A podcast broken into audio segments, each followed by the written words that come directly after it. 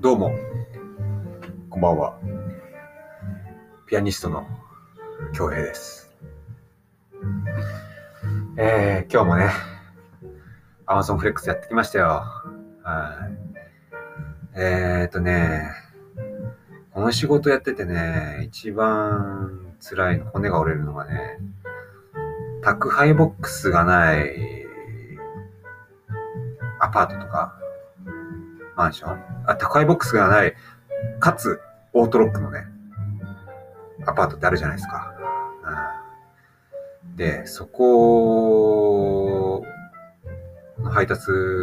ることは、たまたま結構あるんですけど、で今日も、ね、あいにくそういう物件に当たってですね、まあ、あの、その、商品に記載されてある部屋番号を押すじゃないですか。で、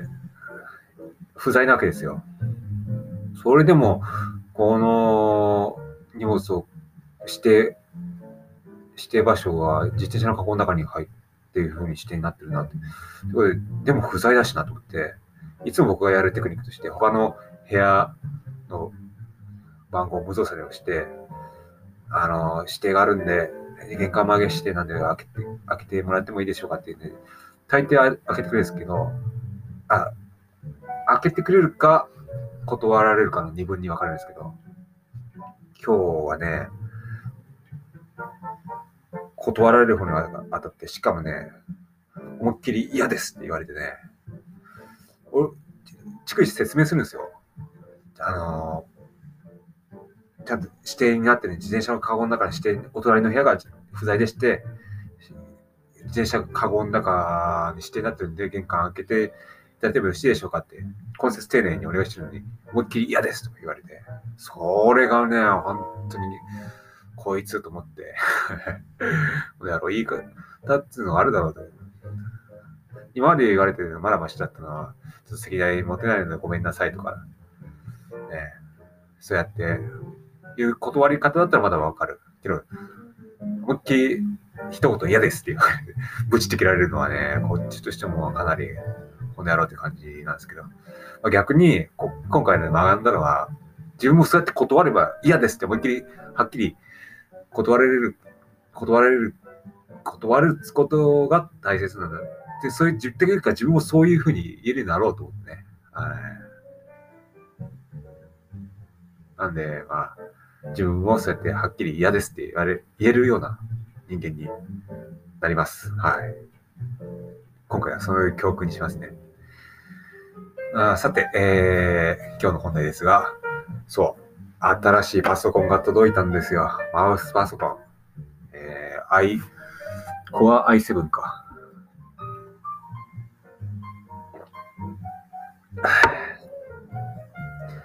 これ、なんでこんな高い10万以上するパソコン買ったかっつうと、僕、あの動画編集も仕事にしようと思って、それでね、買ったんですよ。で、やっぱりね、ずっと配達だけで、これから仕事やっていくって言ってもね、まあ時代はね、今 AI の時代じゃないですか。だからどんどん UberEats とかそういう Amazon の高いとかも、ドローンにとって変わられるって言われてるんですね。だから、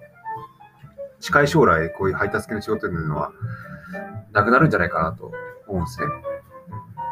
あもう少し時間はあるかもしれないですけど、とにかく、なくなっていく方向に進むと思うんですよ。だから、そういう時代にそれだけに収入源を倒れてちゃいかんいかんってことで、もう一つ仕事を始めようと思って、動画編集をやろうと思ったんですね。で、まあちょっと前にもプログラミングをやって、長ってね、挫折してるんですけど、まあその時は先生が東京に行っちゃったからやむを得ずっていうのもあったあるんですけど、それ断念して、とにかくパソコンで、パソコン1台で場所を選ばず仕事をするっていうのがね、僕の夢でして、はい。なんで、プログラミングがダメになっちゃったら、あとまだあるものって言ったら、動画編集かなと思って、それで、だから、あの、YouTuber のね、税理士の、税理士 YouTuber の大河内薫先生いるじゃないですか。その方もね、これからの副業としておすすめなのが、動画編集ですってことをね、おっしゃってて、よし、それじゃあ俺も動画編集やろうって決めたんですよ、その時に。で、動画編集のために、十数万するのマウスパソコン買いまして、はい。これから頑張りますよ。はい。明日、早朝から先生来ますんで、動画編集のね、ジモティでしてやったんですけど、うんだから、早速明日9時から動画編集のレッスン始めます。でね、僕の YouTube もね、結構何本か動画出してるんでね、そう、そういう編集にも絶対活かしたいしね。うん。まあ、もちろんね、まず仕事を取るってことを大事にしてて、その、かつ自分のね、YouTube の編集にも、編集する、自分で YouTube 編集する力を作って、これ素敵じゃないですか。うん。だから、うん。いやー、楽しみですね。この辺、僕のメインの仕事がね、配達業から動画編集業に変わっていくっていうのは非常に楽しみですね。で、いずれはノードノードワーカーでね、パソコンと Wi-Fi さえあればどうでも仕事できるっていう、そういう自分で旅しながら仕事するって、それが僕の理想の人生なんでね。はい。そうなっていこうと思います。それでは、今日はこの辺で、あ、そうだ。昨日はちょっと放送できなかったですけど、というのもね、昨日はね、マイケル・ジャクソンのね、